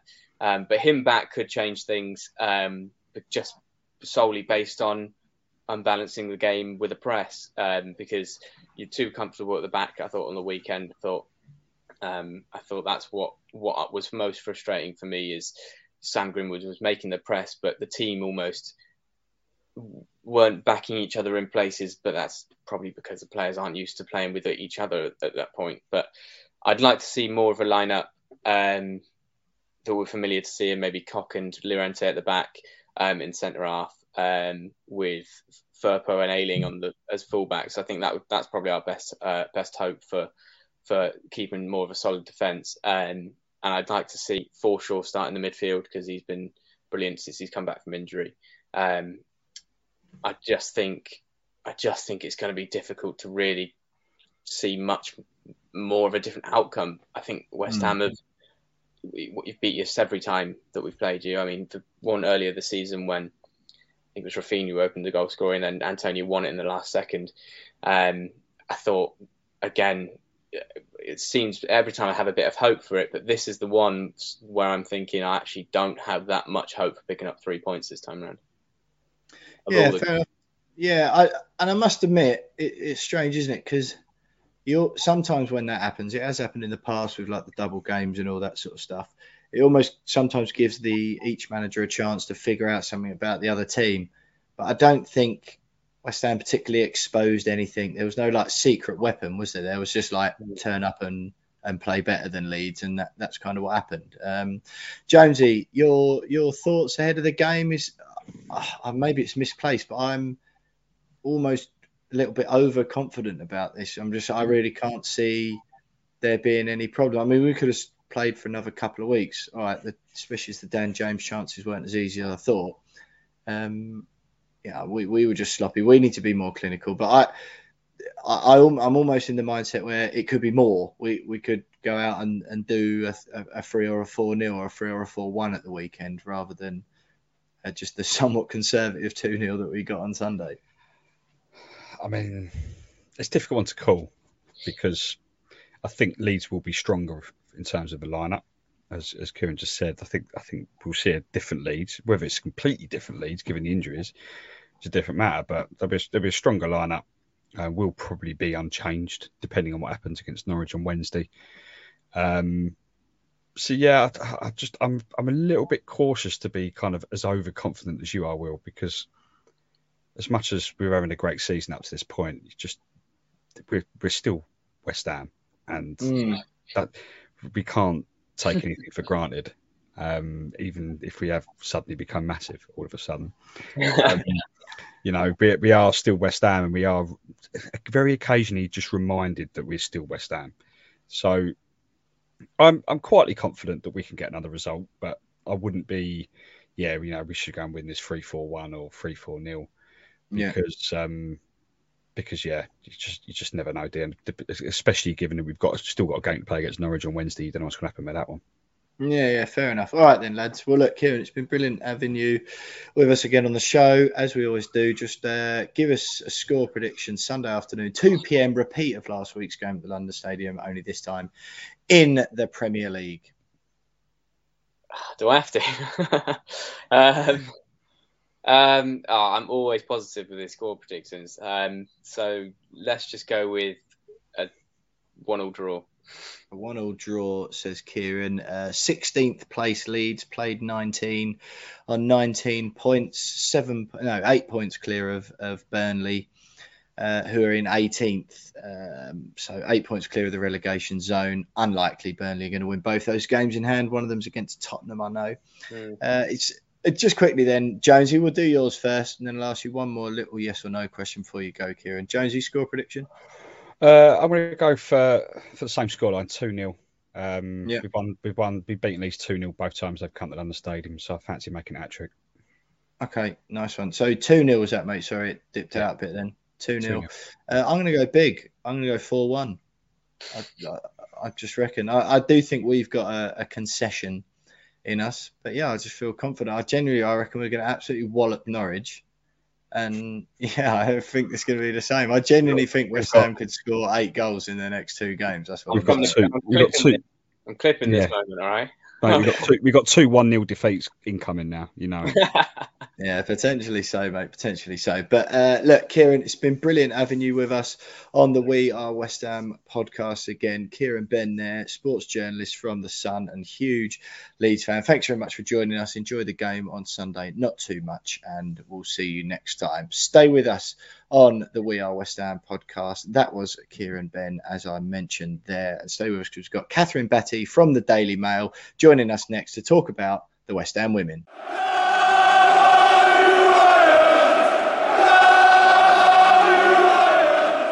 Kieran Benn there from The Sun, big, big Leeds fan. Doesn't sound very positive about his team's prospects at the London Stadium this weekend, but it bodes well for us. Jonesy, I still need to, in our outro, we're going to have a serious chat about your general levels of pessimism about West Ham's chances of scoring eight goals in two matches because uh, I'm normally the negative, miserable one, suggesting that we're uh, we're only two defeats away from a certain relegation campaign. Um, and all of a sudden, I, I, get a little bit of optimism, a little bit of hope that we're going to start banging them in, and you don't want to know. Just keep keep your feet on the ground, Will. You know. Just you know, expectations that. Well, look, Jonesy, uh, talking of keeping your feet on the ground, one person who seems uh, to need that exact same treatment, given her rapid rise to superstardom recently. We used to introduce her on the We Are West Ham podcast as Kathryn. Well, I used to introduce her actually as Kathryn Batt from the Daily Mail for about two years until she finally told me, despite semi regular contact between the two of us, that her name's actually pronounced Batty. Um, so it's Kathryn Batte from the Daily Mail, formerly just the Daily Mail's women's football correspondent, but now also BBC TV superstar. Kathryn, how are you? Did that introduction do it and you justice? Yeah, no, I couldn't have asked for much more there, to be fair. Um, very good. Uh, what was the so for those people listening who may be confused slash didn't see you? Uh, how did you you wing your way onto the BBC TV screens at the weekend, um, which was I saw through your Twitter and Instagram. So you're clearly quite proud of it, as well, you should be, as you should be, our lad. Um, yeah, I like to give the impression that I kind of know what I am talking about um, without actually knowing what I'm talking about. But basically, I was the um, I, I was the only journalist pretty much there. Um, so there was there wasn't. Where was this? Where was what game were you at? Yeah, so it was at the the Brighton Man City game, and usually uh, it was on you know it's on the BBC Red Button, and usually at the, on the BBC matches they speak to um, one of the written journalists at half time just to kind of either ask them about the game or kind of stuff going on um, in the women's world. But um, obviously the, it was nil nil at half time and not much had happened, so he didn't speak much about the game. He ended up kind of speaking about COVID and transfers and stuff like that. Um, but yeah, I was pretty much was a a couple of other people there, but most people had either gone to Birmingham Arsenal or had always sort of isolating. So yeah. probably more through kind of lack of options than sort of anything else. I managed to sort of yeah go on for a couple of minutes. Don't be putting yourself down that. Jonesy, the one thing I'm a little bit concerned about is that um, although she's quite good at it, Kathryn doesn't quite publicise her appearances on the We Are West Ham podcast as much as she does on the BBC Red Button. Have you any thoughts on that? No, well, let's you know, that's before we went live, Sanders. This is an upgrade to the BBC, obviously. So fully expecting, fully expecting uh, later on this week when we do go live to to be all over your Instagram and, and, and yeah, your Twitter. Screen grabs, yeah, absolutely, mate. Yeah. Um, did you wheel out any cliches, Kathryn? Is the is it true the rumours I'm hearing on the ground that you actually said live on television? Uh, it's a game of two halves. No, but if I had said that, it'd been very accurate considering it was nil nil at half time and then Man City scored six in the second half. Um, but no, um, that was just a, a little uh, a little joke caption. But um, no, it was mainly kind of I say I've asked about COVID really and sort of transfers. Um, yeah. and not actually much on the game. I was hoping to get my Michael Owen line out about whoever scores the most goals wins, but um, didn't quite have time for it. absolutely brilliant. Well, look, James Jones is the king of cliches on this podcast, so he would have been absolutely delighted to hear that you'd wheeled out the game of two halves shtick. Um, but we are we have got you here tonight, not just because of your broadcasting brilliance, but of course because your in-depth knowledge on the WSL and for our podcast the West Ham women. So before we we do that, it's been a bit of a, a, a bit of a barren spell, if you like, women's football wise, quite an extended break. Um, so now I've got the serious stuff out of the way, and your burgeoning TV career. What's sort of going on away from West Ham, perhaps, what are the big sort of stories in the WSL at the moment or in, in the new year in particular? Things that, that, that listeners should be looking out for, perhaps a bit further afield than just West Ham? What sort of things are interesting you or that you're reporting on at the moment that, um, that sort of things to look out for at this time and further into the year? Well, obviously it is January, um, so transfers are kind of going on. Um, obviously West Ham have uh, you know already made a signing, um, Emma Snerle, which I think I had to Google how to pronounce. I'm still not convinced I've did it right. Um, Arsenal and Man United kind of fighting over Stina Blackstenius, who is probably going to well she's going to end up in the WSL. It's just a case of whether she goes to Arsenal or Manchester United. From where? Um, so she was playing for Häcken in Sweden, but their sort of their league runs to a different time, and she's out of contract there now. So um, she, obviously played in the Champions League for them.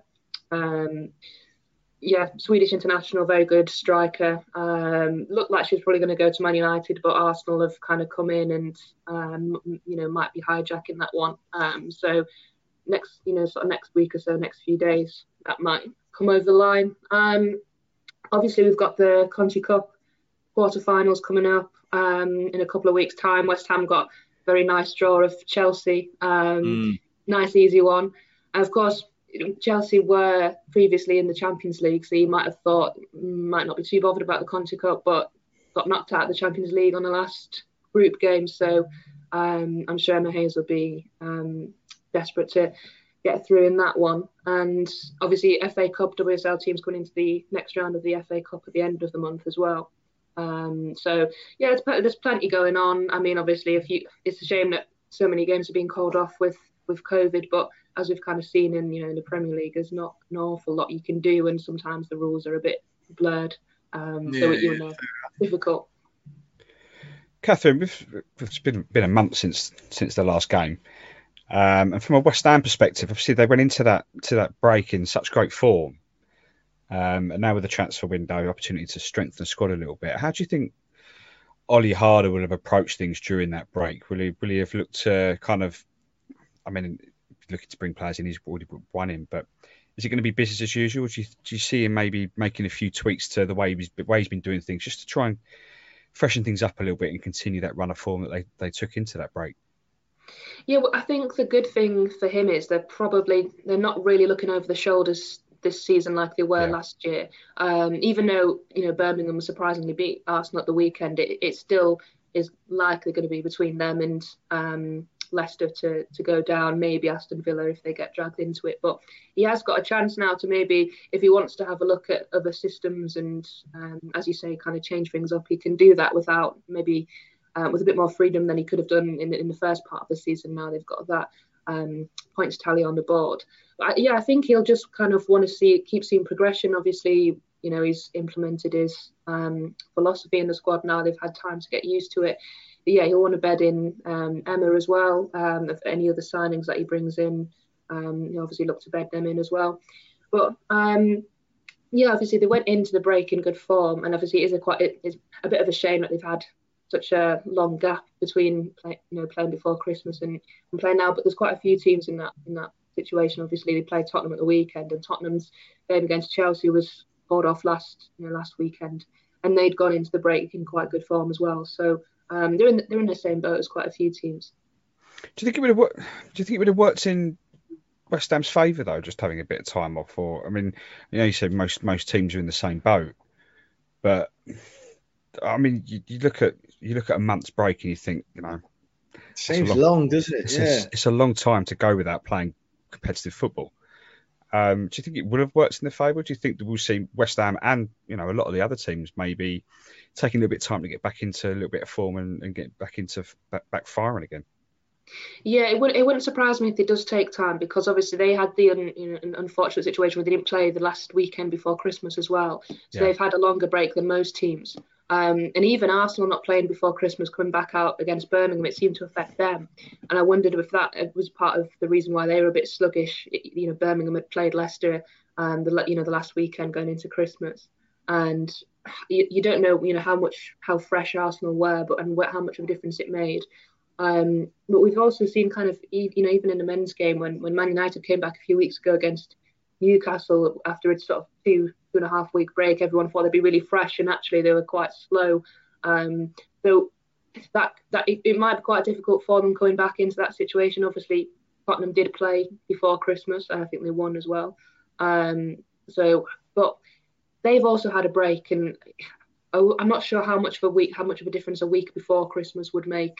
Um, you know, they both both Tottenham and West Ham in the same boat in terms of after coming back from Christmas having that having that gap. So mm. um, it's it's hard to predict really, but hopefully hopefully it won't it won't really make much of a difference. So it's Tottenham away, Kathryn, as you mentioned there, Sunday afternoon, quarter to seven, or Sunday evening, quarter to seven kickoff. Spurs are absolutely flying this season. They had the, the result against away at Man City earlier in the campaign, which I think perhaps it's fair to say surprised a couple of people, albeit Man City weren't on a great run. They've recovered a little bit, City now up in fifth. Uh, West Ham on nine games on 13 points, actually just three points behind City with that game in hand, albeit with a worse goal difference. But Tottenham in third, seven points ahead of West Ham at the moment, having played a game more uh, absolutely flying. Is is that something you saw coming, or is that a, a pleasant surprise for fans of Spurs? I d- I don't think really anyone kind of realistically saw Tottenham as contenders for the top three at the start of the season. I think a few people kind of talked about Brighton and Everton, perhaps because um, Everton were making a lot of signings. Um, you know, Tottenham made a few, but not you know not any that sort of massively would jump out and sort of say, oh, that's going to propel them to top three. But I think they've had the benefit of sort of similar to West Ham in that they had, you know, obviously Rehanne Skinner came in last January, had time to obviously get get the points that they needed to stay up last season, and then has then had a whole summer with, you know, with the squad and has already been able to build kind of the, the type of football they want to play, and you know, has got her team really well drilled, and um, I think we've kind of people know what to expect from Tottenham a little bit more now. Um, perhaps more so than they did at the start of the season. We know they're going to be a team that digs in um, will kind of look to play on the break, look to sort of you know get Rachel Williams in behind, and um, probably aren't going to dominate possession. So it's whether after after this break whether the teams have maybe worked them out a little bit. And of course they did lose to West Ham earlier in the season, perhaps mm. um, perhaps maybe to, to some people's surprise because obviously Tottenham had been doing so well. But I think maybe in games where they're maybe expected to kind of go on the front foot a little bit more. Um, it doesn't actually suit them. It suits them to kind of let the opposition sort of did, maybe dictate the play, soak up the pressure, and then you know try and get a goal on the break or, or from a set piece. And um, you know they've, they've, taken points off a lot of big teams this season. Um, obviously beat City, drew with Arsenal, drew with Manchester United as well. So um, yeah, they're, they're doing pretty well. Yeah, yeah, yeah. Certainly not going into the game feeling nervous or anything like that about it. Uh, that game's Sunday evening, like I mentioned there. Then it's Chelsea next up in the quarterfinals of the Conti Cup, as you've already mentioned. That's Wednesday, 19th of Jan. So we'll have a chat about that on next week's podcast. Looking ahead to that Spurs game, then, Kathryn, how do you see it going? Uh, sort of stylistically, do you give West Ham uh, any chance and, and then give us a score prediction? Yeah, I, I think West Ham will, you know, as we say, obviously beaten Tottenham once already this season. It'll be really interesting to see how both teams approach it. Whether you know West Ham, you know, attack Tottenham and try and, as you say, play on the front foot, or whether they kind of almost sort of try and force Tottenham into coming forward and then um, you know look to kind of get in behind because we know obviously Olli Harder likes his pressing style of football, which um, worked last time against Tottenham. Um, really, it's really hard to call, obviously, with the with the gap that both teams have had. Um, but I, I could see it being quite a close one. Obviously, the first the first game in the season was quite close as well, so I wouldn't be surprised to um, if it ended up a draw, which I know is kind of sitting on the fence massively. Uh, but yeah, I think I think if I was to to give a score prediction, I'd maybe say one one. One or one. I think, to be honest, after after the the break like that, Jonesy, after the break that you mentioned there, mate, and given the team's respective positions in the league and having already beat them already, I think just to get 2022 off and underway, would would you take a draw there just to get that points total ticking again in the new year? Hundred percent, definitely take a point. Um, away from home as well. Uh, Tottenham in good form. Haven't played in a month. Yeah, you, you avoid defeat in this game, and I think you've got to look at it and, and say that's a good result. Yeah, yeah, absolutely, mate. There's uh, Everton at home on the 23rd of Jan coming up in the WSL before an away trip to Sheffield United in the fourth round of the Women's FA Cup on January the 30th. Then games against Villa, Leicester, Chelsea, and Birmingham follow in the WSL. It's an exciting time for the West Ham women. The start to the season, I think it's fair to say is considered positive by everyone, um, fans and journalists included. Most people we spoke to think just sort of do a yeah decent effort by Olli Harder, especially I think considering the the turnaround job, the turning the tank around that he had to do last season. He managed to do that, and it seems to have pushed on. Things are going in the right direction rather than wrong, which is brilliant. Um, and there's every chance with the games coming up if we can hit the ground running in the early part of, of this year, particularly this month, you sort of accept that you are likely to go out the Conti Cup to Chelsea just as we did last year, albeit that was in the semi final stage. Um, but if they can get a decent run on board, particularly in the league, there's no reason with as tight as it is in the WSL that they couldn't be knocking on the door further up the league. So Kathryn tells me that, uh, or tells us that a draw would be a decent result. Me and Jonesy, I think, are of the, the same opinion. Just looking ahead, then, uh, Kathryn, before we let you go, uh, what do you think would be a reasonable expectation? Now we're at sort of that halfway point in the season. Uh, what do you think would be a reasonable rest of the season for West Ham? Yeah, I think they're um, seventh at the moment in the table. I think. Um, uh, sorry, I just had it up. There. yeah, dropped down for not playing. So yeah, I think just with that game in hand, obviously, yeah. Yeah, with the, we're going into the, the break. I think we're seventh, and that was you know pretty decent position. I think. Um, I do think Manchester City are uh, obviously beating Brighton at the weekend. I do think they're gonna um, you know get back up to to possibly take third spot, and then you've obviously got Tottenham, Man United around sort of fourth, fifth, um, also looking to get third, and Brighton there as well. But um, you know Brighton have struggled recently, sort of lost two going into the break.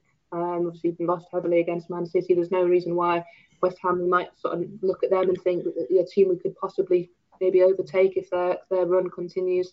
Um, and obviously, you mentioned the FA Cup. You know, Sheffield United, a, a, division below, it should, you know, if he plays a strong enough team, Olli Harder should, you know, should be able to get through to the next round of that. And if um, the draw is kinder than the the Conti Cup, maybe a you know a cup run would be um, something West Ham could look at now, kind of being safe in the league. Yeah, absolutely. I think positive stuff all round. Fingers crossed we can pick up something at the weekend. Kathryn, it's brilliant to have you with us, our first uh, West Ham women guest of the new year. We wish you all the very best with your uh, up and coming television superstar career. When you leave newspapers and podcasting behind us, don't forget us, will you? brilliant, absolutely brilliant. Kathryn Batte there from the Daily Mail, women's football correspondent, and Jarrod Bowen's number one fan, given her allegiances to Hull City. Great to have you back on the show again. Positive stuff for the West Ham women. Stay with us because that is pretty much it for another week from me and James Jones, but we'll have some final thoughts next.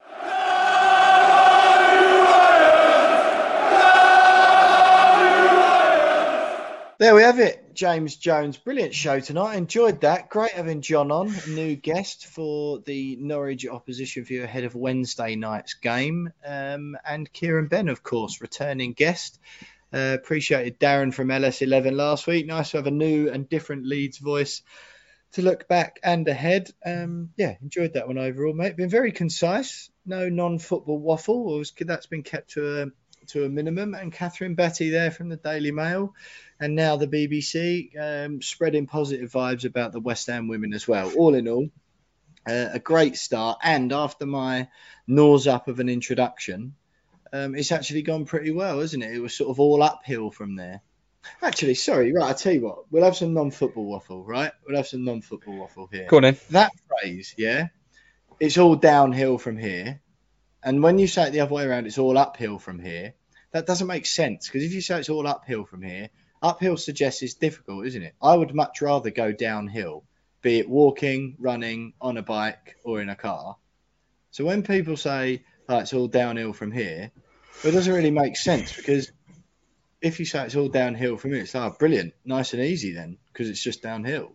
Whether you're sitting on a sled, a pair of skis, a snowboard, a car, whatever it is, you use less juice in the car. If you're on a push bike, you want to be going downhill. Roller skates, perhaps a bit dangerous then, to be fair. Do you know what I mean? Though I can't think of many examples in your life whether you'd rather go uphill than down. It's a very good point, to be fair. and I mean, I, I think you must be the only person in the world that's ever thought of that phrase like that and gone, hang on, that doesn't seem right. Um, but you do make a very, very valid point. Um, I mean, obviously, it's to suggest that, you know, like, you don't want to be going down anywhere, do you? I get the whole downhill thing's easier than going uphill, but you don't want to be going Mm. down anywhere, do you? Like, Um, ideally, you want to be moving upwards. depends, depends on your way of thinking, I suppose. well, yeah, yeah, well, but you know what I mean. You don't. You, you want to be moving up up in life, not down. Yeah, Um, I, but yeah. you do make a good point that you know if you're going to go downhill, then it's far easier than going uphill. But Mm. I mean, we could be here forever trying to find Yeah. different ways of the meaning. yeah, yeah, I think we've done well to avoid the general dull waffle that, Until um, now, that seems, yeah. that seems to be turning off slash angering some of the We Are West listeners. But then the numbers are still pretty decent, mate. So some people are obviously, uh, some people are obviously loving it. Get, I mean, do get in touch. We seem to get uh, sort of equal amounts um, social media and general reaction and feedback from from listeners to our our non-football, our duck um, for Christmas, our shed building, our email chat. We seem to get more feedback or as much of feedback from that as we do the what we say about football for nigh on two hours every week. So do let us know. Um, it's all uphill or all up downhill from here. Do let us you know your thoughts in the usual places. Um, but back to the original point, Jonesy. After that terrible introduction from me, which the way it's been going, I don't think we can edit out now because we didn't record it again for one, and it's it's formed part of a an outstanding outro to the podcast. Um, so yeah, back to my original point. Uh, after that nose up at the beginning, it's been a great show. Yeah, it's been a great show, and um, I kind of got kind of got used to little little uh, messes up at the beginning. So it's just know, like yeah, it's part of the course. I've, I've, I've, I've just got used to kind of sitting and waiting for you just to get your words out for the first five minutes of the pod, And, then, we start properly. and and then and then we go again. No, no, but it- it's been it's been a good start to the year. Uh, looking forward to our third game of the year on Wednesday, um, and yeah, it's like just it's nice and solid. I think we started 2021 with six wins in a row. Mm. Um, so by the end of this week, it could be four, 2022. So starting starting it perfectly, um, and hopefully we can we can take that into a nice little FA Cup run because as we've already established, what a draw um, sets us up nicely for a nice little run. Got the Europa League to look forward to as well. But two, three home games in a week, um, which is rare. And um, Mm. so yeah, ni- nice to get over there two two more times this week. Always love going over there. Yeah. Nice uh, to get over there yeah. on the reg, isn't it? Yeah, enjoyable this year. I mean, I wouldn't be asking me, mate, um, about the amount of wins West Ham have got this year. According to me, we've already we've already got to ten wins in 2022. It's only been 10 days. s- scored eight, scored eighty goals. Yeah, yeah. yeah, I wouldn't be coming to me for doing the totting up the calendars and the maths on this podcast, mate. But yeah, I'm not able to make it there, which is a little bit of a shame for the Leeds game, but I will be there for Norwich. Looking forward to that nice night game under the lights, as I've already mentioned. Wasn't able to get to the first one, and then it was postponed, so I was secretly delighted for that one. So yeah, looking forward to it this week, mate. It's all positive on all fronts, and good luck to the West Ham women as well for that game against Tottenham. Um, how are you feeling then, Jonesy? So far, it's been a good start to 2022, isn't it? Particularly from a West Ham point of view. Um, are you are you positive about our our chance for the rest of the month? You mentioned it there after Leeds Sunday the 16th. That is, we've got Man United away. We've already won there in the league this season. Um, then a bit of a break. We've got another unwanted, I think, international break after that United game. And we've got Kidderminster away in the FA Cup next, and home to Watford, away to Leicester, home to Newcastle, home to Wolves before an away game at Liverpool on the 5th of March. So, yeah, up to that Wolves game is the end of Feb, mate. I I can see some really positive results. And if anything, I know it's such a cliche, and which is probably why you'll like it. It sort of certainly can be billed as a bit of a season defining period. Yeah, well, you always look at these games and those games on paper and go, right, well, we should be winning that, or you know, go it's like Leicester away, and if you can go there and get a point, and I think we'd be mm. happy with that, uh, provided that the form in the other games before it has, has been good. Um, you know, you're playing Watford, who you know don't keep clean sheets. You know, you'd be looking at that game, going, okay, well, that's that's a win at home. Uh, Newcastle, bless them, unless they sign all their superstars this this month. I mean, yeah, like should be beating them. Um, mm. And United beatable. And United, I mean, un, under under Rangnick, haven't exactly. You know, when when Rangnick went there, everyone was going, "Oh, you know, it's just a brand new club, and this is the start of something special." And they basically just haven't changed. They're just same old rubbish Man United. So, um, another opportunity to go there and, and, get a win. So, and hopefully with uh, Jesse Lingard playing in claret and blue again, um, which would be nice. He could perhaps return the favour after what he did to us earlier in the season. Are you still um, on that hype? I mean, it'd be good to bring him back, I think, but you know, no, if we don't, we don't. But I'd, I'd like mm. to see him back back at West Ham. We need we need we need bodies. we, we definitely need bodies. So um, I'd rather I'd rather bring back a player that knows the club inside out mm. already and, and has already done it. I mean, we, we took the plunge into transfers last week, didn't we, on the podcast? Um, Did very well on YouTube, by the way. Did it really? Yeah despite the fact that we were openly quite disdainful about it. Well, we about transfers. I mean, it was mostly about how we shouldn't sign Gabigol. That which, is um, true, um, yeah. Which true. that's how that's how I marketed it, and that's probably why it did so well because everyone was like, oh, "What are these two nutters talking about?"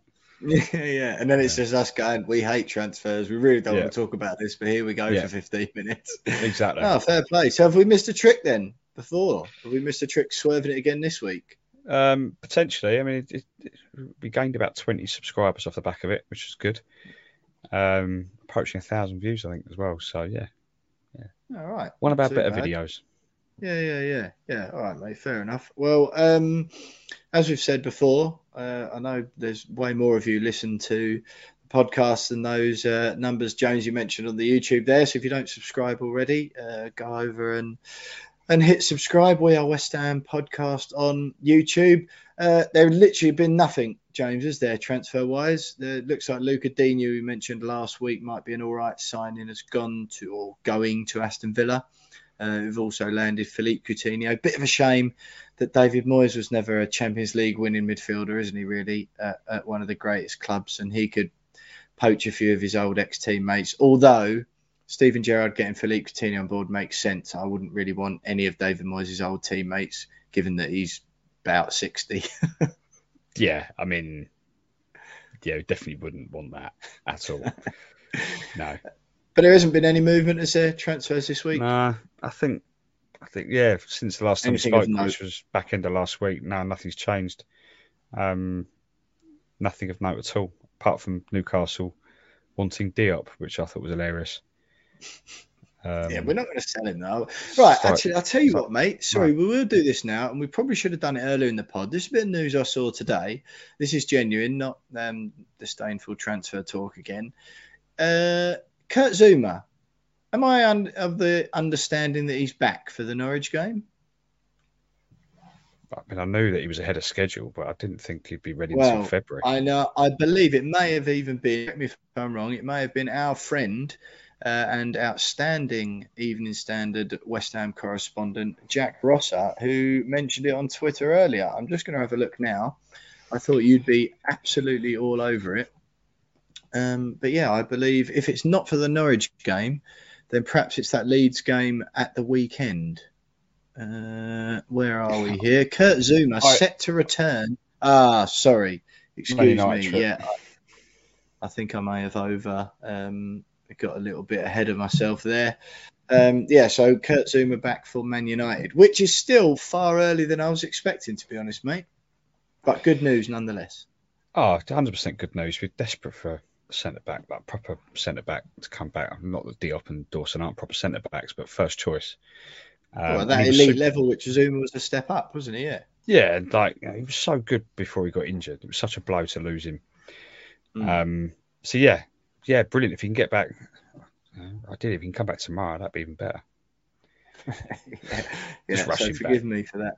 Forgive me for that inaccuracy. Nice to bookend the podcast with a cock up at the beginning and uh, a misunderstanding at the end. I like things to be symmetrical, mate. So there we go. Well, look, Jonesy, I've really enjoyed it this week, and we've been yeah.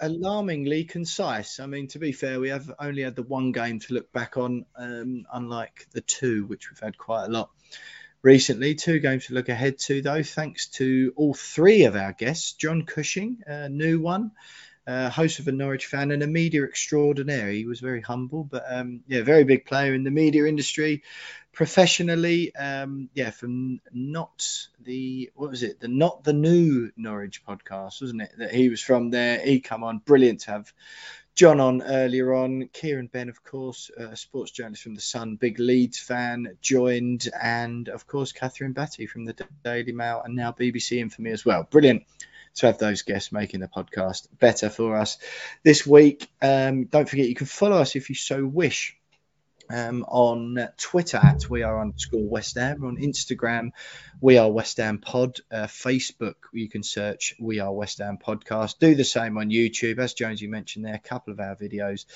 doing particularly well. You can get all of this stuff that you've just listened to um, uh, on over on YouTube. You can watch us do it if if you so wish.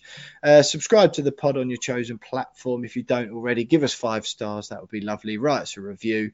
Uh, more importantly, tell your friends about us. You can join us on Fantasy Premier League, the We Are West Ham Listeners League. The code is uh, OR1WUC. That's O, the letter R1, W U C. Um, yeah, as I mentioned, subscribe and don't forget you can buy us a beer and support the podcast at buymeacoffee.com slash we are West Ham for as little as a fiver a go. We really appreciate everyone who's done that for us already. So if you fancy chipping in uh, ahead of the new year, I'm actually doing dry January this month. So uh, you can rest assured that beer money will be saved up for February when me and Jonesy can go and have a few beers together and record a podcast in person, which I think we need to do pretty soon, Jonesy. I miss those old days. Uh, back the Governor B track as well. Uh, massive, it's called. You can get it on iTunes and all the main streaming platforms. But if you buy it on iTunes, uh, for £1.29, I believe it is. That money goes towards Isla's fight as well. Great campaign, seeing that shoot up the charts. So keep supporting that if you can. And of course, one thing that goes without saying is keep supporting West Ham. It's pretty flipping easy to do that at the moment. Fifth in the Premier League, unbeaten in 2022, albeit we've only had two games rather than the three that I told you we'd had at the beginning of the show. We're through to the fourth round of the FA Cup where we face National League North opposition.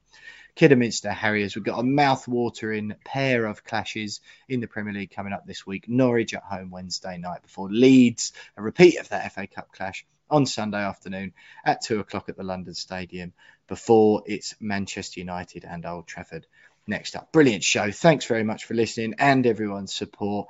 Up the Hammers, West Ham are massive everywhere they go, and we'll see you next week.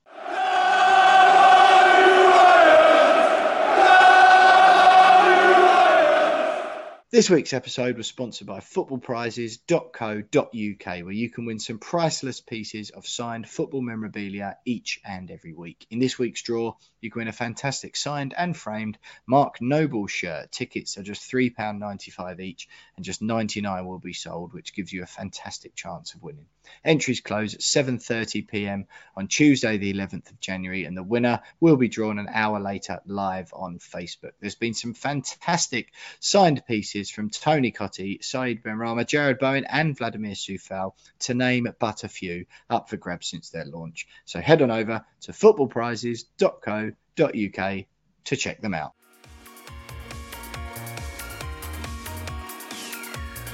Hi, this is Tony Cottee, and you're listening to the We Are West Ham podcast.